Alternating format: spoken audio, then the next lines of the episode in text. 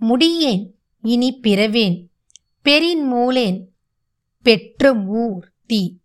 கொடியேன் பல பொய்யே உரைப்பேனே. குறிக்கோள் நீ செடியார் பெண்ணை தென்பால் வெண்ணெய் நல்லூர் அருள் துறையும். அடிக்கேல் உனக்கு ஆளாயினி அல்லேன் எனல் ஆமே தெய்வங்களும் சித்தர்களும் இது உங்கள் தமிழ் பாட்காஸ்ட். வணக்கம். இன்னைக்கு நம்ம சித்தர்கள் வரிசையில் ஸ்ரீ சர்ப சித்தர் ஜீவ சமாதியோட அற்புத ஆற்றலை பற்றி தான் பார்க்க போகிறோம் இந்த பெயர்லேயே தெரியும் சர்ப அப்படின்னா என்ன அப்படின்னு. இப்படிப்பட்ட ஒரு சித்தர் வாழ்ந்து மறைந்து பல நூற்றாண்டுகள் கடந்து விட்டது. அதாவது சுமார் ஆயிரத்தி இருநூறு ஆண்டுகளுக்கு முன்பு வாழ்ந்த ஒரு அற்புத மகான் இந்த சர்ப சித்தர். இவருடைய ஜீவ சமாதி ஆயிரத்தி இருநூறு ஆண்டுகளாக இருக்கிறது. இதிலிருந்தே இவர் எவ்வளவு பழமையான சித்தர் என்று நமக்கு தெரியும். இந்த சித்தர் கோவிலுக்கு போய் நம்ம உட்கார்ந்து இவரை மனதார தியானித்து கண்ணை மூடி இவரை பற்றி சிந்தித்துட்டு இருந்தால் நிச்சயமாக ஒரு ஒளிவலே நம்ம உடம்புல பாயிறதையும் ஒரு அதிர்வையும் நம்மால் உணர முடியும் அப்படின்னு இந்த சித்தர் கோயிலுக்கு போயிட்டு வந்தவங்க நிறைய பேர் சொல்கிறாங்க மேலும் அப்படிப்பட்ட ஒரு அற்புத மகான் இந்த சித்தர். ரொம்ப பழமையான சித்தர் ஆலயம் இந்த பூதக்கல் ஸ்ரீ சர்ப சித்தர் ஆலயம். இந்த சித்தர் பீடம் ஆயிரத்தி இருநூறு வருடத்திற்கு மிகவும் பழமையான சித்தர் பீடம். இவருக்கு இருக்கும் இடத்திலேயே நிறைய அசிரியர்களை நம்மளால் உணர முடியும் அப்படின்னு சொல்கிறாங்க இந்த இடத்துக்கு எப்படி இந்த இடம் இன்னைக்கு நமக்கு எப்படி கிடைத்தது அப்படின்றதும் ஒரு அசிரிரி மூலமாக அப்படின்னு சொல்கிறாங்க அதாவது அசிரிரி மூலம் சித்தர் அடிகளார் ஜிடி ரவிச்சந்திரன் என்பவர்களுக்கு தெரிவிக்கப்பட்டுள்ளது. அப்படி அவருக்கு அசிரியர் மூலம் தெரிவிக்கப்பட்ட இந்த சித்தர் பீடம் சுமார் பதினாறு ஆண்டுகளாக சிறப்பாக பராமரிக்கப்பட்டு வருகிறது. இந்த ஆலயத்துக்கு சென்றால் நிச்சயமா நமக்கு நிறைய விஷயங்கள் அதாவது அமானுஷ்யங்களை நம்மளால உணர முடியும். குறிப்பாக இந்த சித்தர் பீடத்திற்கு எல்லாராலையும் போக முடியுமா அப்படின்னு சொன்னால் அது ஒரு மிகப்பெரிய கேள்விக்குறி தான் காரணம் பூர்வ ஜென்மத்தின் புண்ணியம் மட்டும் அல்லாமல் பூர்வ ஜென்மத்தின் வாசம் மட்டும் அல்லாமல் பூர்வ ஜென்மத்தில் நாம் சித்தரோடு தொடர்புடையவர்களாக இருந்தால் மட்டுமே இந்த சர்ப சித்தர் ஜீவ சமாதி பீடத்திற்கு நாம் சென்று அவரை வழிபட முடியும் என்று சொல்கிறார்கள்.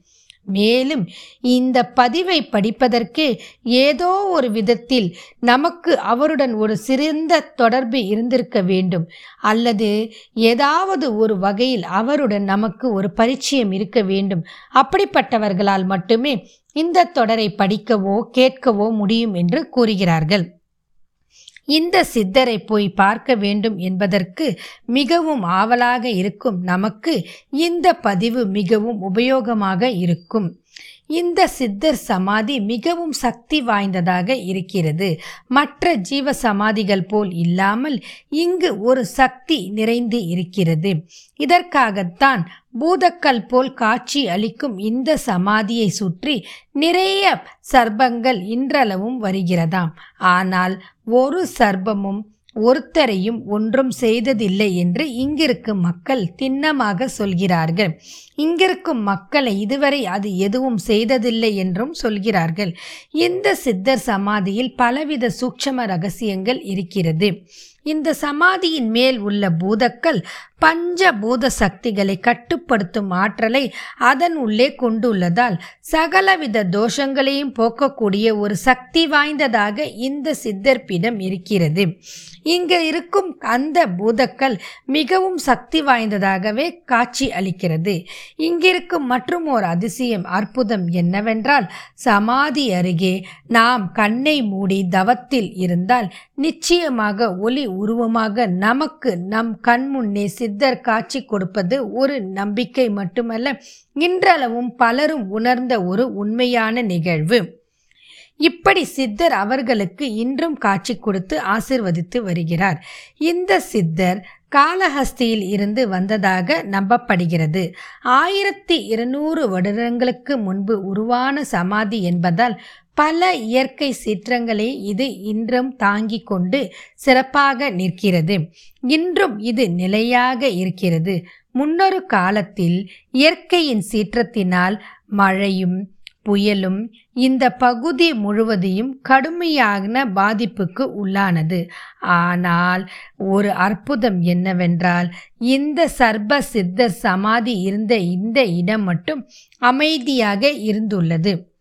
பதினைந்து நாட்கள் ஒரு புறம் சாய்ந்தும் பதினைந்து நாட்கள் மறுபுறம் சாய்ந்தவாறும் காட்சியளிக்கும் கூடிய அற்புதமான ஆற்றல் இந்த சித்தர் சமாதியில் இருக்கிறது. இதற்கு அற்புதத்தின் எல்லை என்றே கூறலாம். நம் அனைவருக்கும் பூர்வ ஜென்மத்தில் புண்ணியம் மட்டும் இருந்தால் போதாது. இவருடைய தொடர்பும் நிச்சயம் இருக்க வேண்டும். அப்படிப்பட்டவர்களால் மட்டுமே இந்த சித்தர் பீடத்தை சென்று தரிசிக்க முடியும். பஞ்ச பூதங்களை கட்டுப்படுத்தும் கல் என்பதால் எந்த சேதமும் இன்றி இன்றும் நிலையாக நிற்கிறது இந்த பூதக்கல் சித்தர் சமாதி பீடத்தில் இருக்கும் கல். மேலும் இந்த கோவிலில் இருக்கும் அம்மன் அருகே உள்ள சிலை அசுரர் மூலம் கனவு வந்ததன் மூலம் ஏரியிலிருந்து எடுக்கப்பட்டதாக சொல்கிறார்கள். இந்த கல்வெட்டிலும் அற்புத விஷயங்கள் அடங்கி இருப்பது ஆச்சரியத்திலும் ஆச்சரியம். நேரில் சென்று பார்த்தால் நிச்சயமாக நம்மால் அந்த அற்புதத்தை உணர முடியும். பிரதான அல்லது சமாதியாக காட்சியளிக்கும் கல்வெட்டில் மிகவும் பெரியதாக ஒரு லிங்க வடிவில் ஒரு கல் உள்ளது. இதற்கு அடியில்தான் ஸ்ரீ சர்ப சித்தர் ஜீவ சமாதி அடைந்து இருக்கிறார். அவரிடம் லிங்கத்தின் மீது சூரியன் சந்திரன் உருவம் பதிக்கப்பட்டு உள்ளது. பிரணவ மந்திரம் பதிக்கப்பட்டு உள்ளது. பஞ்ச பூதங்களை குறிக்கும் விதமாக ஐந்து தலை நாகம் போன்ற அமைப்பு அந்த லிங்கத்தின் மூல உள்ளது. அந்த லிங்கத்தின் மீது இருக்கும் அந்த ஐந்து தலை நாகம் எதை குறிக்கிறது என்றால் பஞ்ச பூதங்களுக்கு அடக்கம் என்று குறிக்கப்படுகிறது. மேலும் நியாயமாக நாம் எதை வேண்டுகிறோமோ நிச்சயமாக நமக்கு அந்த சர்ப சித்தர் கொடுத்தருள்வார் என்பது இன்றளவும் நடக்கக்கூடிய ஒரு உண்மையான நிகழ்வு. இப்படிப்பட்ட சித்தருடைய ஜீவ சமாதி எங்கே இருக்குது? எப்படி போகணும் அப்படின்னு நம்ம எல்லாருக்குமே நிச்சயமாக ஒரு ஆசை இருக்கும். இந்த சர்ப சித்தர் ஜீவ சமாதி சென்னையில் இருக்கிற மாங்காட்டுக்கு பக்கத்தில் தான் இருக்குது. அதாவது ஸ்ரீ சர்ப சித்தர் ஜீவ சமாதி பீடம் கோவிந்தராஜ் நகர் மாங்காடு சென்னை நூற்றி இருபத்தி ரெண்டு என்ற முகவரியில் இருக்கிறது. மாங்காடு தாண்டி செல்லும்போது பட்டு மாங்காடு கூற்றோடு என்ற இடத்தில் இடதுபுறமாக ஒரு இடம் வரும். அங்கே உல உள்ளே சென்று வலப்புறத்தில் வாழை தோப்பை ஒற்றிய சிமெண்ட் ரோடிற்கு பக்கத்தில் இருக்கும் கோவிந்தராஜ் நகரின் உள்ளேதான் இந்த அற்புத மகான் ஓம் ஸ்ரீ சர்ப சித்தர் ஜீவ ஆதி சமாதி பீடம் உள்ளது. எனவே நாம் அனைவரும் அங்கு சென்று சித்தரின் ஆசியை பெற்று அவருடைய கருணைக்கண் பார்வையை பெற்று நம் வாழ்க்கையில் உள்ள துன்பங்களை நீக்கி வளமாக வாழ வேண்டும் என்று கூறி இத்துடன் இந்த பதிவை இனிவிதே நிறைவு செய்கிறேன்.